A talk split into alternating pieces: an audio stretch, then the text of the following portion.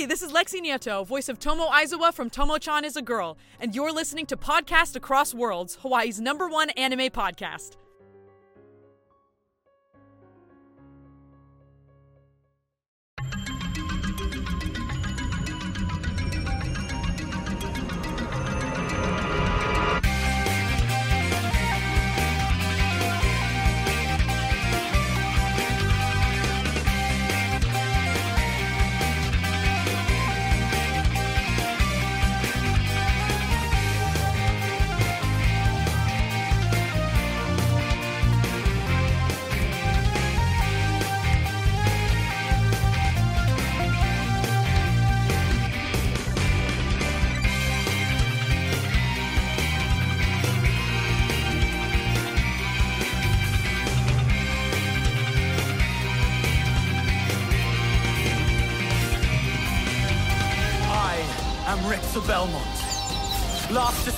Of the Belmont clan, and I kill vampires! Who's fucking next?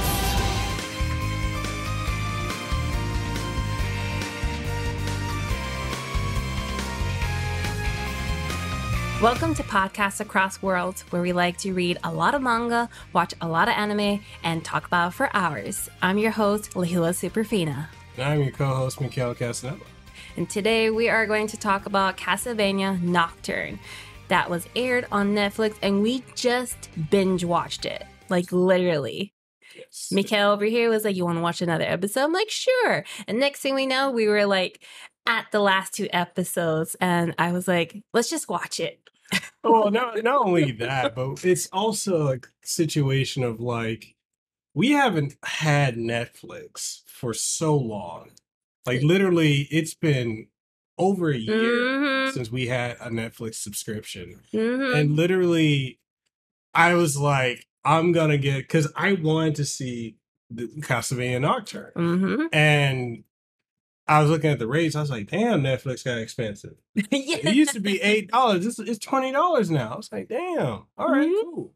But um, I I wanted it to to to watch Netflix uh Castlevania Nocturne. I want to go back and rewatch the original Cas- uh, Castlevania Netflix, and I feel like, and, and this is it's on topic but off topic at the same time. I really feel like Netflix has gotten to a point now where it's worth having again because there was a point where it's like we weren't watching Netflix. There was no point in watching anything on Netflix. And now it's like you got the Castlevania show. You got um well what you call it? The One Piece live action, which is really good. You got what you the Black Clover movie. Mhm. It's exclusive. Like there's like Netflix is back with a vengeance. And I'm like, okay, let me get my credit card. Let's go back. We I got you. And then I looked at the I was looking at the the bank statement and I was like, damn, we paying 50 bucks a month. Well, 55 a month for all the streaming platforms we got. So, does, if anyone knows any um discounts or ways to kind of package them to make it a little bit more affordable, let us know. Yeah, if y'all got a Groupon, definitely let us know. But I will say this. I will definitely say this. Um, it's still cheaper than cable. True. Cause we we got Hulu, Disney Plus, Netflix. Uh, we've been watching Disney Plus too. Uh, the uh, Ahsoka, Mhm. uh, Ahsoka, that's really good. Like, there's just so much that like going to cable TV to me is just kind of pointless at this point. Yeah, and I think it's the part where it's like you can see it on demand and watch it when you want to watch it Yeah. at any time. Yes. Because you remember, okay, this is also off topic with cable. They do have on demand, but you have to kind of like search for it. You got to search for the network, search for the name, and make sure you find it. And then sometimes they're limited of episodes. And then they say, oh, but if you upgrade to this uh deal, this package, whatever's, then you can watch these other episodes. And it's like, meh. Yeah, and and, I don't have any problems with that with these streaming platforms. and and it's it's it's really a sign of the times of where we're at now, where it's like it's having to sit around and wait for something to come on cable is unappealing. Like I want to just if I want to watch something, I just want to watch it when I want to watch it because we don't know what our schedule is going to be like day to day. Mhm. It's Mhm. like if I want to, I just want to get in and start watching a show, and so it's really amazing. Like I, I really feel like, and again, we're going off topic, but we're gonna Super off topic. we're gonna get look that's that's the nature of organic conversations right so but we're you know I, I was really thinking about it recently i was like man i remember when netflix first came out Mhm. back in honestly i remember when they came out in 98 that's how old netflix is Wow. i remember I feel like I only heard about it in the like- mid to late 2000s Yeah. right yeah but Yeah. back then it was you could get like the dvds and the vhs's yeah, I was to going you. to the rental stores. Right? I, I remember going to the library. Like, you remember going to the library and getting movies, For Blockbuster. right? like, Oh dang! you know, like going to Blockbuster, Hollywood Video, all that stuff. Like, And was that Red Box and then Red? Box? Man, it's crazy. Red Box is still around, but it's. I remember like in the the, the late 20 uh, 2000s and like the 2010s going to Redbox to get the newest movies on DVD or Blu-ray and like now it's like you see them in stores like we go to like Longs or we go to Mhm. or Longs for us is CVS for you guys or you go to like Safeway or that's Generardi's for those of y'all in the mainland um and you'll see a red box and like nobody goes up to it because everything is on streaming so it's Mhm. crazy how like a decade ago you go and get a dvd or a blu-ray now it's like if it's on uh hulu uh amazon prime which amazon prime has been getting a lot better Mhm. you know, or it's on um uh peacock peacock is really good Yeah. Max is really good. There's so much stuff. And I'm telling you now, go if if you got time, you got Max, go watch um Batman. yeah, Batman. You know, the Batman's good. But also go watch uh Aqua Teen Hunger Force, especially if you're if you're high, like yo, take an edible. I take an edible. Take an edible is so it's the funniest thing ever. And I don't even like Hunger Team Force, and I thought it was funny when I was you- when I had the you edible. know, uh, that's another one. Uh, My Tiny Senpai is hilarious. Dude. It's so if you want to crazy. heal your soul, watch my tiny senpai. It's so funny. Uh, yeah, I know. I really got off topic. Yeah, super off topic. Can we go back to Castlevania? Okay, back back to Castlevania. So y'all know the original Castlevania Netflix show came out in 2017, which is crazy to think it's been that long. Ooh. But it came out in 2017, had four episodes. It felt like it was a pilot, like they didn't think it would do well. yeah. Because it Yeah. one of the first video game adaptations that went to a mainstream um provider. And so the four episodes were so good, critically acclaimed. Season two came out, I think, a year and a half later. Critically acclaimed, uh, acclaimed, and then season three, yeah, season four, Banger. banger. Like Shane said, banger after banger after, After banger banger. After banger. banger. so it's like you know it was really good and then we got um the teaser i want to say in 2021 or either la- no or last year i think Last year we, got, a the teaser for Castlevania Nocturne, and then I saw Richter. I was like, "What? They're adapting Rondo of Blood?" Which, for, okay, here's something I actually found, and I'm getting, Mm-hmm. I'm gonna get on topic. We're Mhm. get, we're segueing on, you know, we're taking the scenic route. One thing I found is there's two type of Castlevania fans. There's those of us like me who've been with the series since it started, and there's others who started with the show and all they know is the show. And it's kind of interesting. There's like a disconnect between the two fandoms because people who watch the show have no interest in the games What? whatsoever. If you go on Reddit threads, they're constantly they're the ones who are the most active in the Castlevania Reddit is people who watch Netflix Mania. Netflix Vania? That's that's that's, that's what the the fandom calls it. But they have no interest in actually playing the games. And, or they don't even know that it's based on the game series, which is so ridiculous because it says it in the opening credit. Like, Shut the front door. yeah, No. they, don't know it's based on a TV show, and I'm like, uh, a Based video game Video a game. video game series. and I'm like, it says it right there. And then you got the folks, a lot of us who like the game or love the game series, and we're not happy. Well, not me, but you know, other folks are not happy with like it taking liberties and doing a different story. I don't mind it personally Mm. because you look at a lot of video games. Again, I'm detouring, but you look at a lot of video games back in the day, Castlevania, um, Street Fighter, Mega Man, a lot of the games that started on the NES and such, or the arcades. The final bad guy was always the same one. I mean, what's what's the, what's the main bad guy in the Zelda game? Predominantly Ganon. I mean, Mhm. occasionally for was it uh uh Minish Cap, you got uh Vaati and Yeah, you have like witches or people affiliated with Ganon, but it's yeah. it's typically Ganon. Mega Man is typically Dr. Wily. Mega Man X is typically uh, Sigma. You know, Street Fighter is typically uh, M Bison. So, and, but that was because the games were they're built around hardware that had very limited architecture. So there's only so much they could do within like the limitations of what they were making. So Mhm. So they couldn't tell these elaborate stories. And then you look at Castlevania, typically Dracula is the main bad guy. Mhm. And the original plot is every hundred years, Dracula arises, which, okay, it's not every hundred years. 'cause, uh, Kogirashi, uh, uh, Koji uh, Igarashi, or, or Iga, he basically kind of foobarred that whole timeline.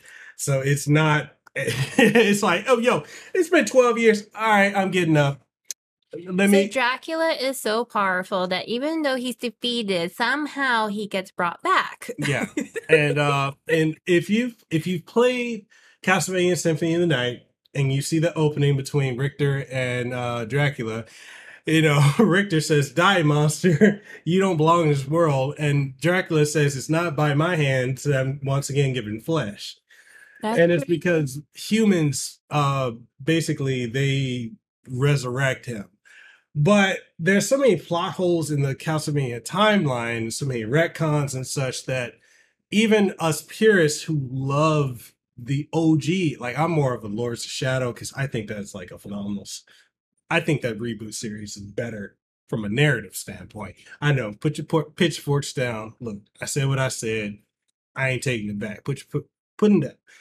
I think Lords of Shadow is a better narrative, but the original one it, it's so many contradictions because if you play and beat Symphony of the Night, which you have, Mhm. you see the reconciliation between Dracula and Alucard, yes. right? which they also did in Netflix Mania, the the the the first. Yes. Yeah, they, Yes. there was that. So there's a contradiction when Dracula is resurrected ten years later, and he's just back evil. So like Mm. narratively, a lot of it doesn't make sense. But then you dive deeper into the lore, it's like, okay, well, Dracula didn't become a vampire by normal means. He was actually, if we go back to the first iteration of um where he got his powers, I'm educating y'all on this. So uh 1047 is Castlevania Lament of Innocence. That's the technically first Castlevania in the timeline or classic timeline.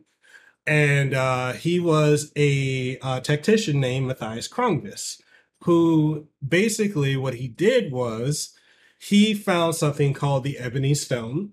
He had his best friend, Leon Belmont, Mm-hmm. go and defeat Walter Bernhard, who was the strongest, most powerful vampire of the time.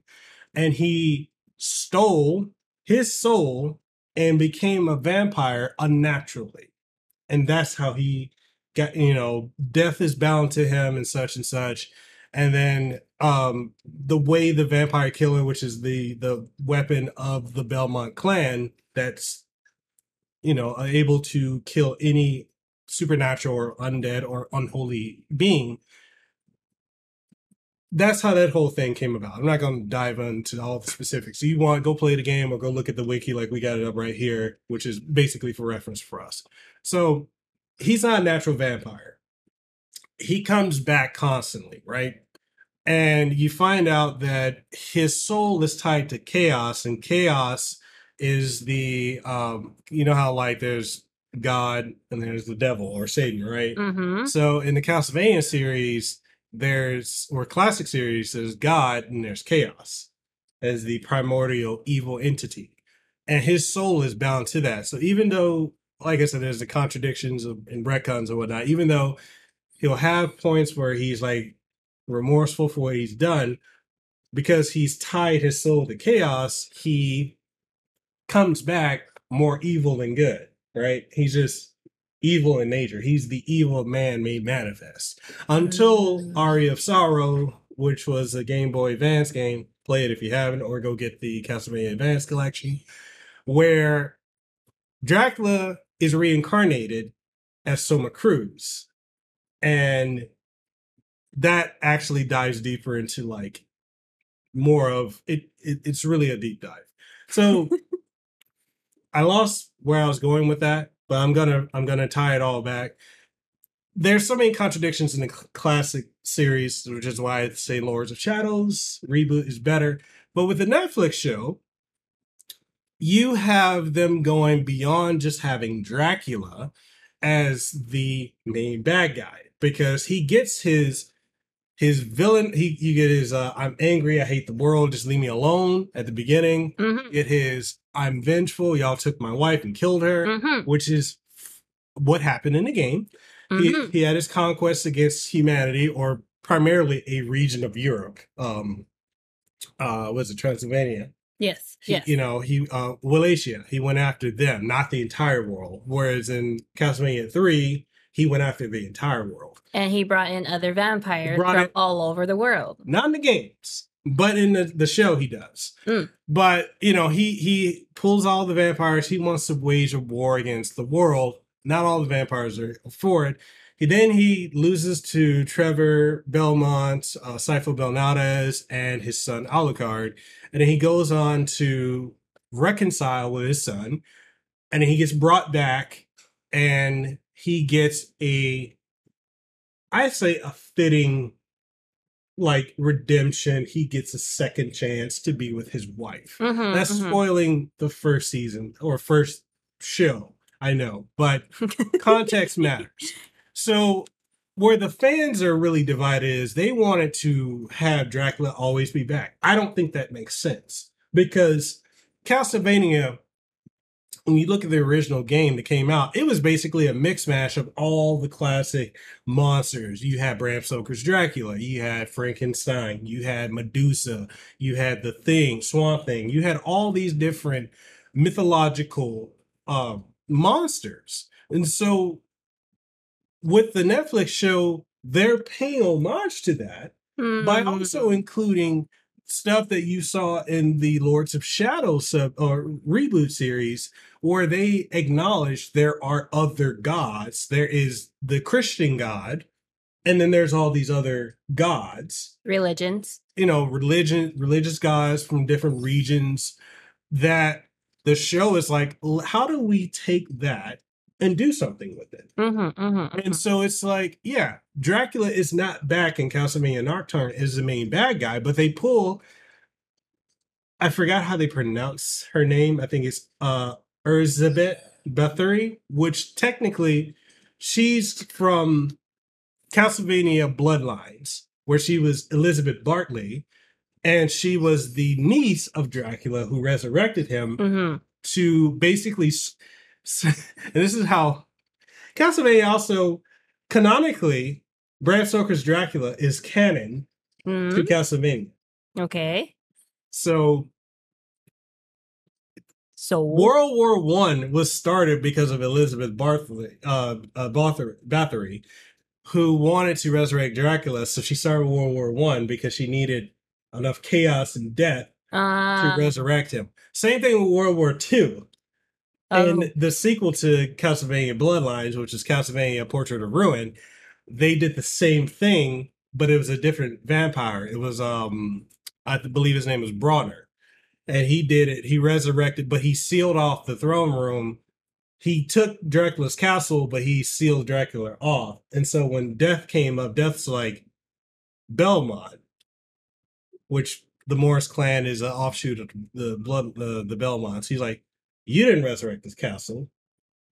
And he's like, so who who who brought it back? Which that's a reoccurring thing in the Castlevania thing with death. He's like, who brought the castle back? So, anyways, um going back to the show, I know I'm, I'm on my own little tangent.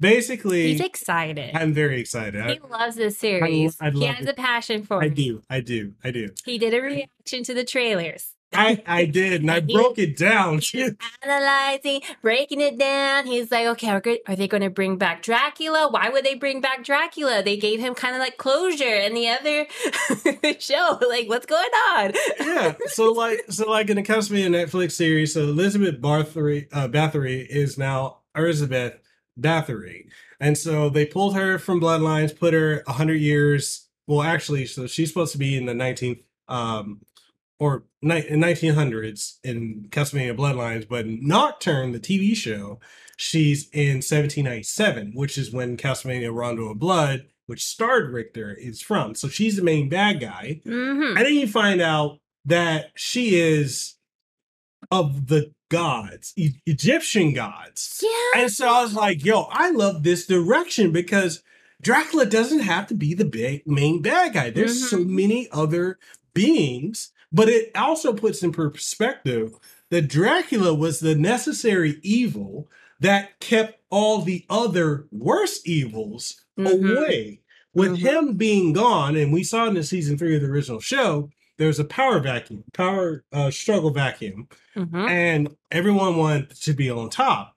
Now that he's gone, now we have another one, Mm-hmm. which is Elizabeth Bathory, and it's just it was it's it, that show was so well done. I know a lot of people when you go on Reddit, you see nothing but negativity towards Nocturne. It was too fast. Uh, how dare they make Annette black? How dare? What does this have to do with racism? Blah blah. If y'all idiots don't know anything about the French Revolution, it had a lot to do with slavery and slavery. If the French Revolution had not happened, then slavery would not have ended across the world for black, you know, black people in general.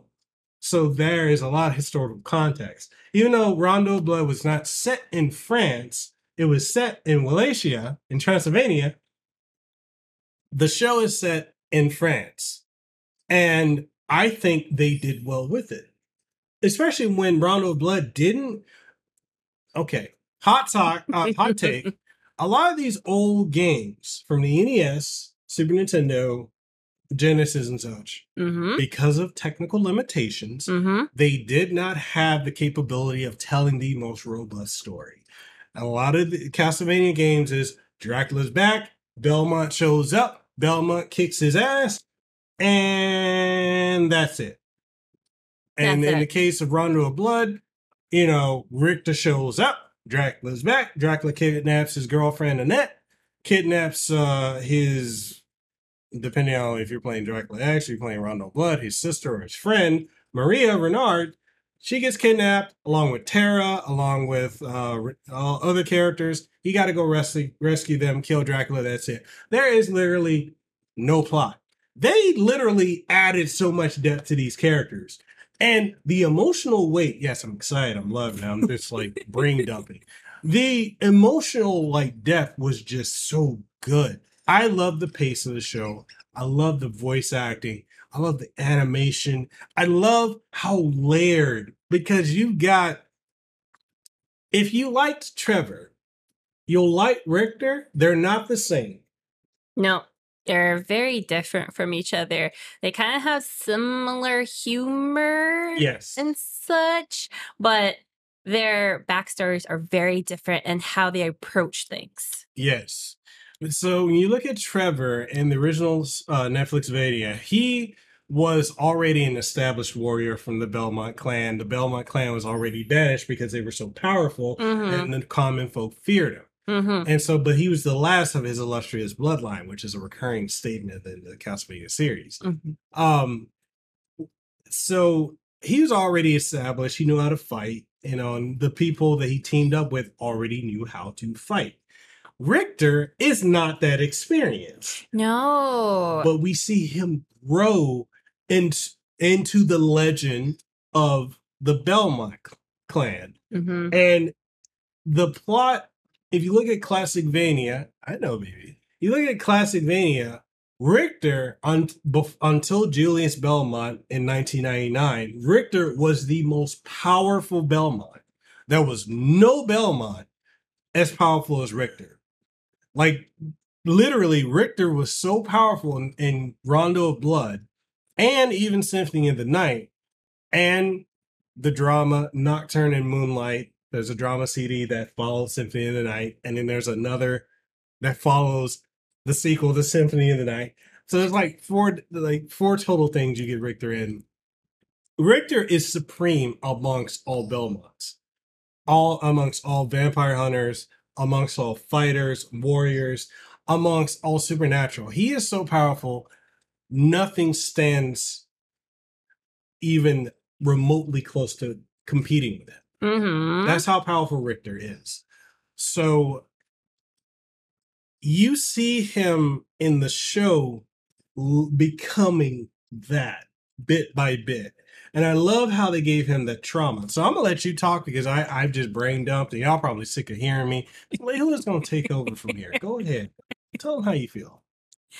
So let's just kind of follow up with that about Richter and how we see his development. So, spoilers for everyone. We started seeing Richter as a little kid at first, and he witnesses his mom, his mom's death. Mm-hmm. And I pointed out while we were watching that his mom was fighting a vampire. I don't want to butcher his name. Mekel, say his name so you can butcher it for me. Okay, in the games it's called Orlocks, but in the series is Olrox. He is a Native American vampire, which I thought was really cool. And then Richter, you know, because he's a Belmont, a lot of Belmonts, they have a lot of confidence, and he's thinking his mom's gonna like kick his butt, and he thinks he's powerful too, because you know he's been training in pew, pew, pew. in magic and in you know fighting too. So his mom is fighting Olrox, and then she's having trouble. So he's thinking, oh, I'll help her with just the fire magic I know, because you could tell he only knew fire magic because that's all he used. And Olrox had his attention on him, and mom is like, Oh no, I need to protect my son. And mind you, before this, she was trying to ship him off to France.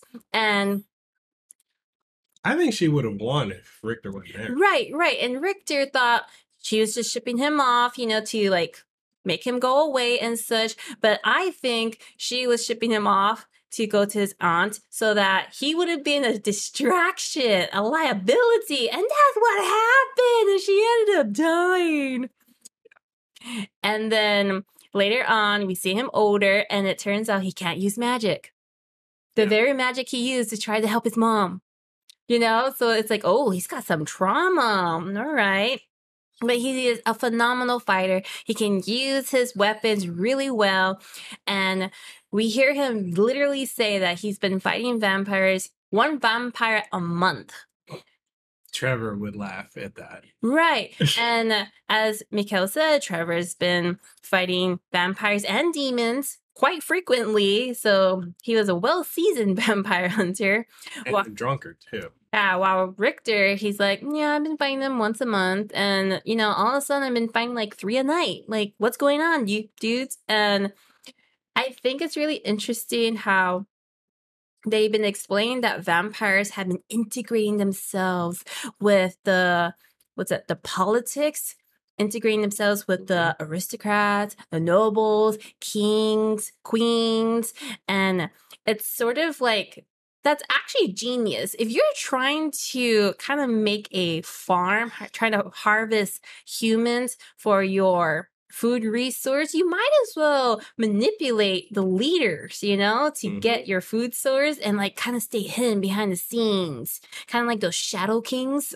So I was like, ooh, this is what I thought was genius. And it made sense. And then later on in the story, they talk about how there's vampires who have slaves and they have plantations in the Caribbean. And it's like, whoa, okay, they're kind of all over the world. So this is where they start the world building. And then we have Tera and Maria. You know, those are what's her name? Sypha's, Sypha's family. The Life well, they're they are descendant descendant of the Belnades clan or the Speaker clan, Mm-hmm. um, which technically uh, Richter is descendant of Sypha, yes, of and Trevor. So that's how he's able to u- utilize magic. Um, but he is related to um, t- uh, Tera and also to Maria because they're of this they're distant cousins. very distant cousins. Like Richter even say, like, you know, my mom wanted me to send send me to my aunt, and she's not even my aunt. She's like a very, very distant cousin. it's like that is so true. That's a very distant cousin. But anyways, Tera is actually from Russia, so it's like, whoa. And she ran away from Russia because there was like a big bad vampire there that was just er- eradicating people. And- Bathory. Yep. Yeah, and she ended up in France. Right. So there's a lot of world building and they're really building up who the big bad villain is. And at first you're just seeing like silhouette and you're like, who is it? Mekel and I kept guessing who it was, especially after Tera was saying, Oh, what's her name? What's the name of the Messiah? Because that was the name of that's what they were calling the villain, the Messiah Mhm. is a devourer of light.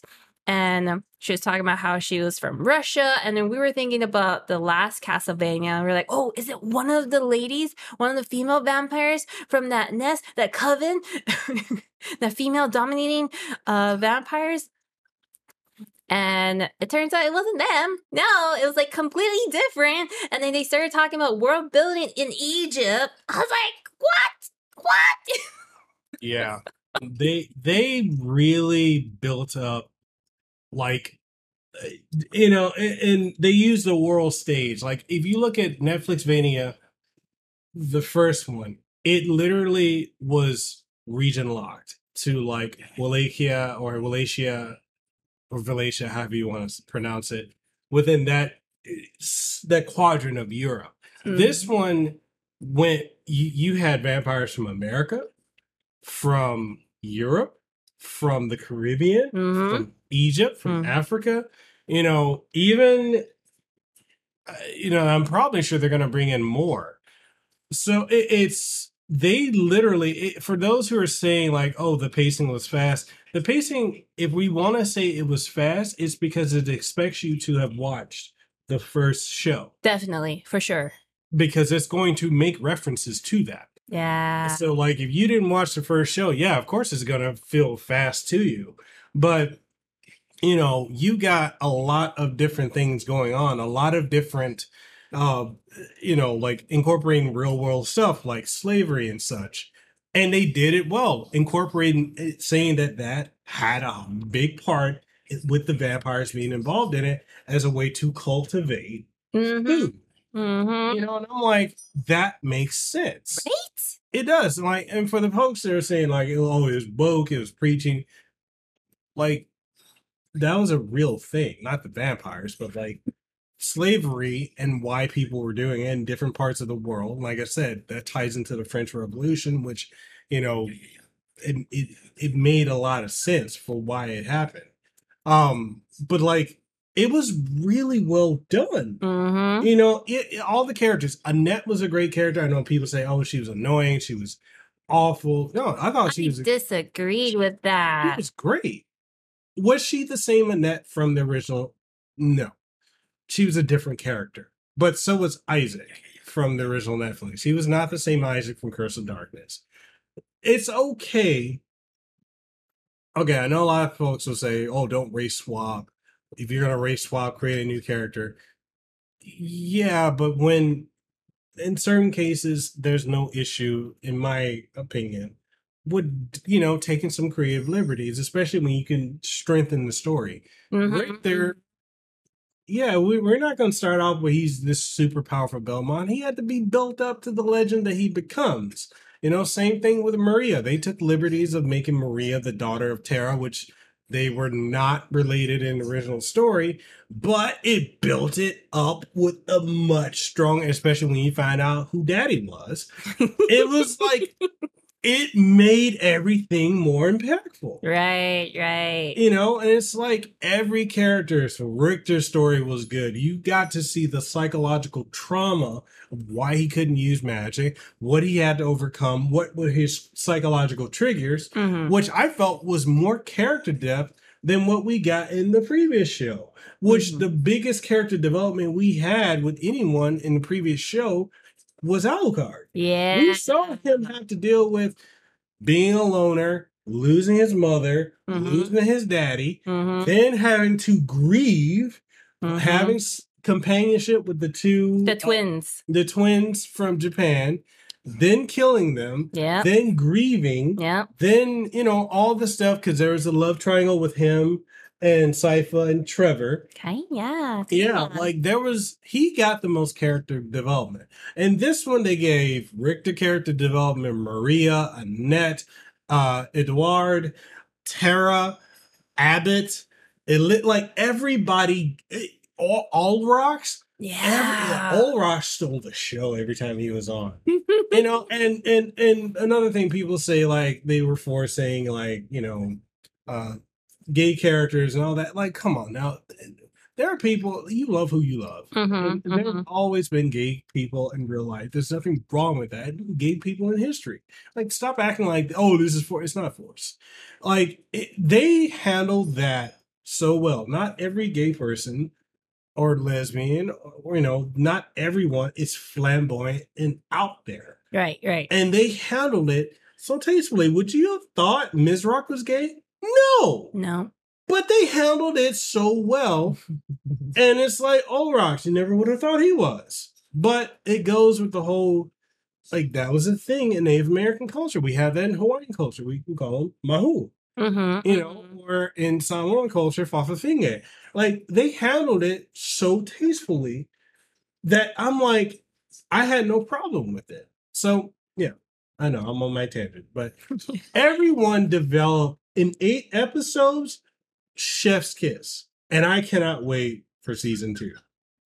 Yeah, so the reason why I was talking about the world building was because it felt like they were setting up for more seasons and more like another title. Yeah. Like as Mekel was talking about, there are different titles within the Castlevania series with Dracula showing up at different time periods. Mhm. It really felt like they were setting that up. And I felt like they did that very tastefully and at a nice pace. Because literally, if I'm just saying it, okay, they had America, they had France, they had Russia, they had Egypt, they had Africa. That sounds like a lot. Mm-hmm. But they did it at a nice pace and they explained everything with everyone's backstory. So each character incorporated with each backstory and world building. So it was done at a really good pace because you were more invested with the character's story, but it was connected to that region, that country's culture.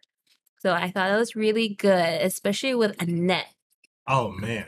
with the Caribbean and the slave with the sugar canes and such, and how she was she was born a slave, but her ancestors weren't. So they kind of show that timeline and how it's different for each generation. Yeah, and and you know, addressing the part where people said like, you know, they were saying, oh, you know, the white uh colonists and all this other stuff. In context of the show, that's very true. Mhm. Because Christianity was a religion that was forced on slaves. They were Mhm. forced to give up their religion, their language to adopt Christianity, which Christianity historically is not a white religion. It is That's so true. it's an offshoot of Judaism and Islam, right? So it, when she, you know, when her ancestors are saying like the white Christian God, they right, just or said the white man's the God. white man's God, they're not wrong because you know Caribbeans, uh, you know, people of the Af- uh, Africa as a continent, the different countries, they have their own culture and gods and everything like that. I want to add something Go to ahead. that. So there is like the vampire Mhm. that was the owner of Annette. What was his name? Oh my Uh, gosh. He was. I will find it, but keep going. So he was he kept telling Annette no music, no dancing, which is connected to the culture. So it's sort of like he was trying to erase all that and disconnect with them. And-. Oh, okay. I will not be able to say that. and it's like he was trying to chain them to him yeah, and his religion, his culture, kind of kind of like brainwashing. Yeah.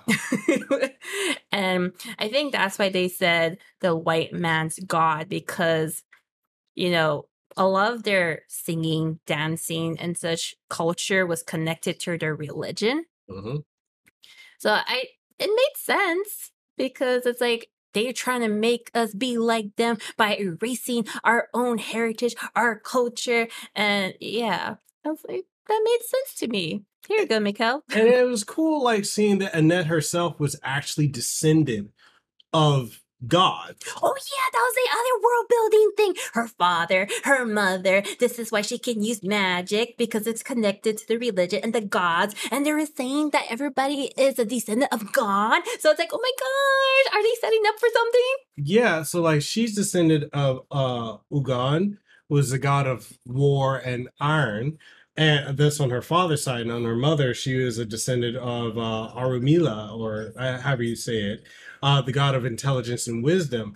And she has the capability, like if you've seen, I, I would say, like if you've seen like um, um, Black Panther, kind of like how they did the whole thing, which I do feel like they lifted it straight from Black Panther, like how um, uh, T'Challa could, when he went to become king, he got to see the previous kings and such. It was very similar to that, Mm-hmm. but that's also something that is within the African culture. You know, like it is something that they incorporated, and I feel like they incorporated very tastefully about how different cultures are able to like incorporate or, or how they view their ancestors and such. So when people say, "Oh, it's woke," it was not woke. It's No. expo- exposing you to something that you're not familiar with, and it's okay. I thought that was Mhm. okay. I thought they did her very well. Uh, same thing with like uh Edouard, like showcasing that he was mulatto, which is a term I haven't heard since the South, which is what they refer to those of us who are mixed, you know, half black or mixed black with something else. You're called mulatto. And that's a term that was used in history and still in many cases, and especially in the South, um, that's used. He's mulatto. He's mixed black with something else. And his story arc was really, really good. He was not a Mhm. slave, but in a way, he was a slave as societally, he was. You know, as an opera singer. And then you got to see how, you know, he got to work in, you know, with the vampires, the other slaves, the other slave traders, the people Mhm. who came through. Like, it was really well done with him. I mean, his story is also very tragic, Yes. You know, if you watched the first series and you got to see the Devil Forge Masters, Hector and Isaac, that comes back in a way. And I don't want to spoil that, but it comes back and there's a twist to it because the beings that are created from Devil Forge Masting, uh, Devil Forgery or Forge Making, however you say it, uh, they were used from the bodies of the deceased and they Mhm. would be brought back as a monster. In this case, they were that was done, but because the process of devil forgery was not done the traditional way that Isaac and Hector would do it, Right. they were given a sense of sentience and free will. Which, if you go back to the original story from first Netflix Vania, Hector did that with the creatures he created. He gave them free will. Oh. He was doing devil forge- Yes. forgery from a chi- from his childhood, whereas like. Yeah, you're hearing out of the cat. He's using the toilet, and he's just man, he's like, "Ah, ah, ah, ah." Clean my paws. yeah, like he he's got OCD about that. Anyways, but like Hector gave his creatures that he devil forged free will, whereas Isaac did not. Mm. Um, so you kind of see a bit of that with the way that they were doing devil forgery. These creatures retain some of their original human essence, and I will leave it at that because that's again, it's a layered plot. Yeah, and I totally feel like that was setting up for future episodes. Yes. And for those of you who are wondering, we are going to get a take on Symphony of the Night. I won't reveal what direction. It will be Symphony of the Night, but we're leading to a a big war. Yes. Yes. Yeah. Like this villain, Elizabeth Bathory, is I would say a worse villain than Dracula. For sure. She's literally God. oh She- She is uh the she is an Egyptian god. She's and a vampire on top of that. Can we talk about that? Because I was Yeah. a little confused at one point because they were saying, like, say her name again. Elizabeth Bathory. Elizabeth. Yeah. Elizabeth. So when they were talking about Elizabeth, they were saying, "Oh, she drank the god. I mean, she drank the blood of the goddess Sekhmet or something like that." Can you uh, correct that if I'm saying it wrong? But they said that she drank the blood. But then later on, another vampire was saying she is that goddess. And then in another scene, Elizabeth is saying father, sister. And I was wondering, like, are you the goddess? And then later on, they show that she is. And I was like, why did they say that she drank the blood of the goddess? Like, what? I, what? I'm so confused. Can anyone clarify this on for me? Because if you can, let me know. Uh yes. Um It's almost like when she drank the blood, the goddess's essence was just living within her, that vessel. And then maybe like an eclipse or something triggers, and then she takes over the body and she's like, I am back. yes. You know, that's the vibe I was getting. That's how I was interpreting it. Yeah, it's it's definitely it's a blinking you'll miss it Mhm. because there's a duality. There Right. is Elizabeth Bathory, who is a vampire, Mm-hmm. was a countess, Mm-hmm. but then there's the being that becomes a god, the devourer of light, who Mhm. is a god. Yeah, she's they literally are God. two separate yet the same character. Because if you look at it, Dracula would know who she is. She was not around for the original Netflix show or, or that Mhm. time, which has been a 300 year time span, 312 years exactly. Um, she she was not there for that. But the being that is the god is ancient Mhm. who's there from beginning times when the earth was formed. Mhm. So yeah, if you this is a show you need to uh uh what is it uh Sekhmet. Sekhmet. That's the the god or goddess. So you need to pay attention when you're watching this. This is not something you just listen to. You need to watch. Like I know every time like something you would be like, "Did you see that?" And I'm doing the same thing with you because it's like you have to pay attention there's more of a it shows and does not tell Mhm. Mhm. it alludes to but doesn't outright say you have to pay attention when you're watching this show which is hard when you have little ones um but yeah pay attention to that because she there's a duality to her as a villain and I will say this for you Vania fans who are from the game series, I believe we are going to see. I don't think she is the big bad. I honestly think Galamoth is the big bad, who was the big alternative, for, especially those of you who play Castlevania Judgment, which was uh, time dystopia, like pulled all the heroes from different timelines to fight each Mhm. other. The person who did that was Galamoth, and he was trying to destroy Dracula. And if you really look in the background of the Castlevania series, Galamoth was always trying to do that in general. He was the rival of Dracula. Dracula was a necessary evil that kept him away at bay. So I think, and the reason I say that is because Elizabeth Bathory, she has the capability when she becomes the goddess, uh, Sekhmet, she is able to stop time. That's right. And that is something only Galamoth could do. So I think we're heading that direction. This game, this show incorporated, especially if you watched and paid attention to it, all the other Castlevanias happened from the game series. So Castlevania 3, which was the original Castlevania show, Curse of Darkness, which is a sequel to Castlevania 3, that happened hmm very differently, but it happened.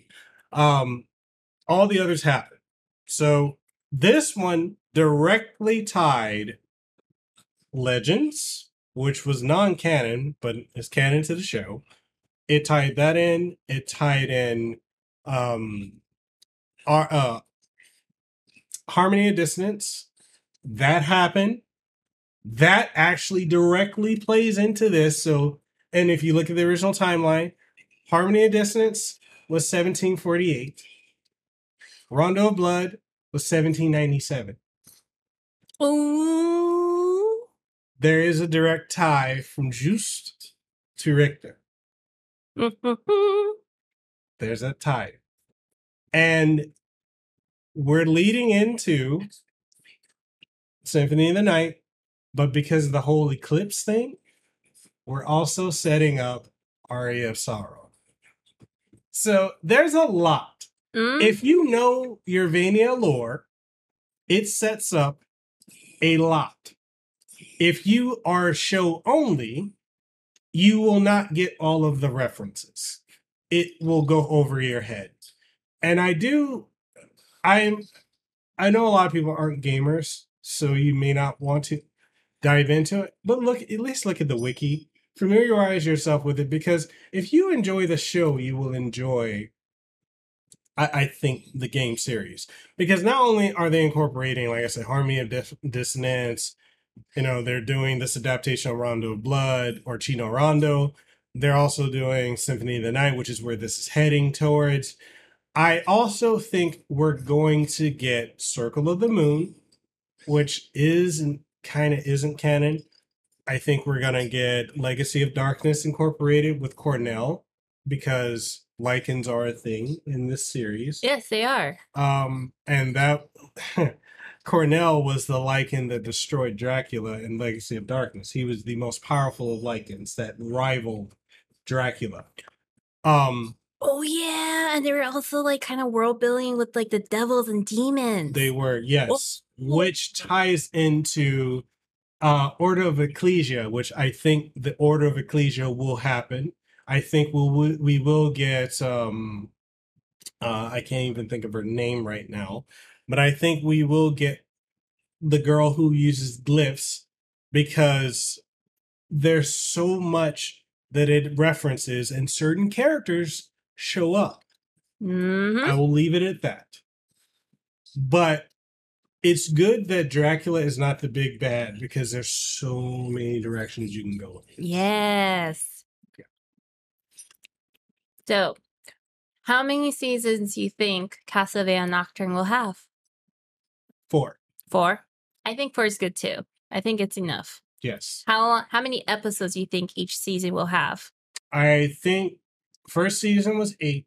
I think every season after this should be 12. Mm-hmm. I think it should be Agreed. 12. I Because if they're only going to be 25 minutes in length or 22 minutes, technically for the episode, not including the credits rolling, I want 12 episodes. Okay. um this was setting up a war and i think if the direction they're going to go and if they're going to incorporate symphony of the night which is where they're directly heading towards Mhm. and they do circle of the moon they do order of ecclesia they do castlevania 64 legacy of darkness and the like i would like them to do four seasons maybe five because they're going to there's a lot that they can cover if they're going to start utilizing additional gods Yes. i would like them to have time to tell that story.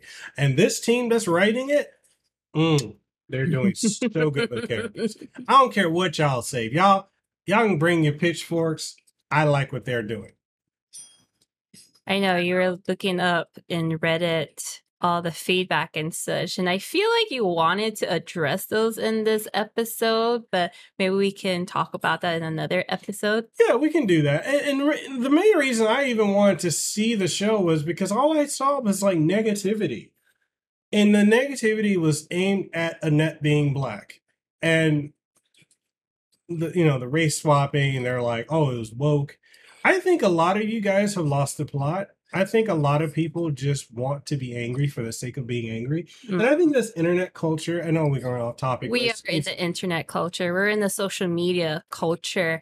and it's like it's at a point where it's like people are just angry for the sake of being angry at everything and it's tiring to look at it's Uh, like especially since you were so excited about Castlevania Nocturne and Yeah. just seeing all that in social media, you were like, I want to say you were disappointed and you just wanted to clarify. It's like, no, it can't be that bad. No, no, no way. And it turned out it was, it was all excellent i have no i literally have no qualms i don't think you have either any qualms about the show i think start to end it was fantastic i want to rewatch it right. it was that good Like you were from the the gamer perspective, someone who's been devoted to the Castlevania game series, and I'm someone who's new to the series, who's only dabbled in a couple titles here and there. So we were like a good combination on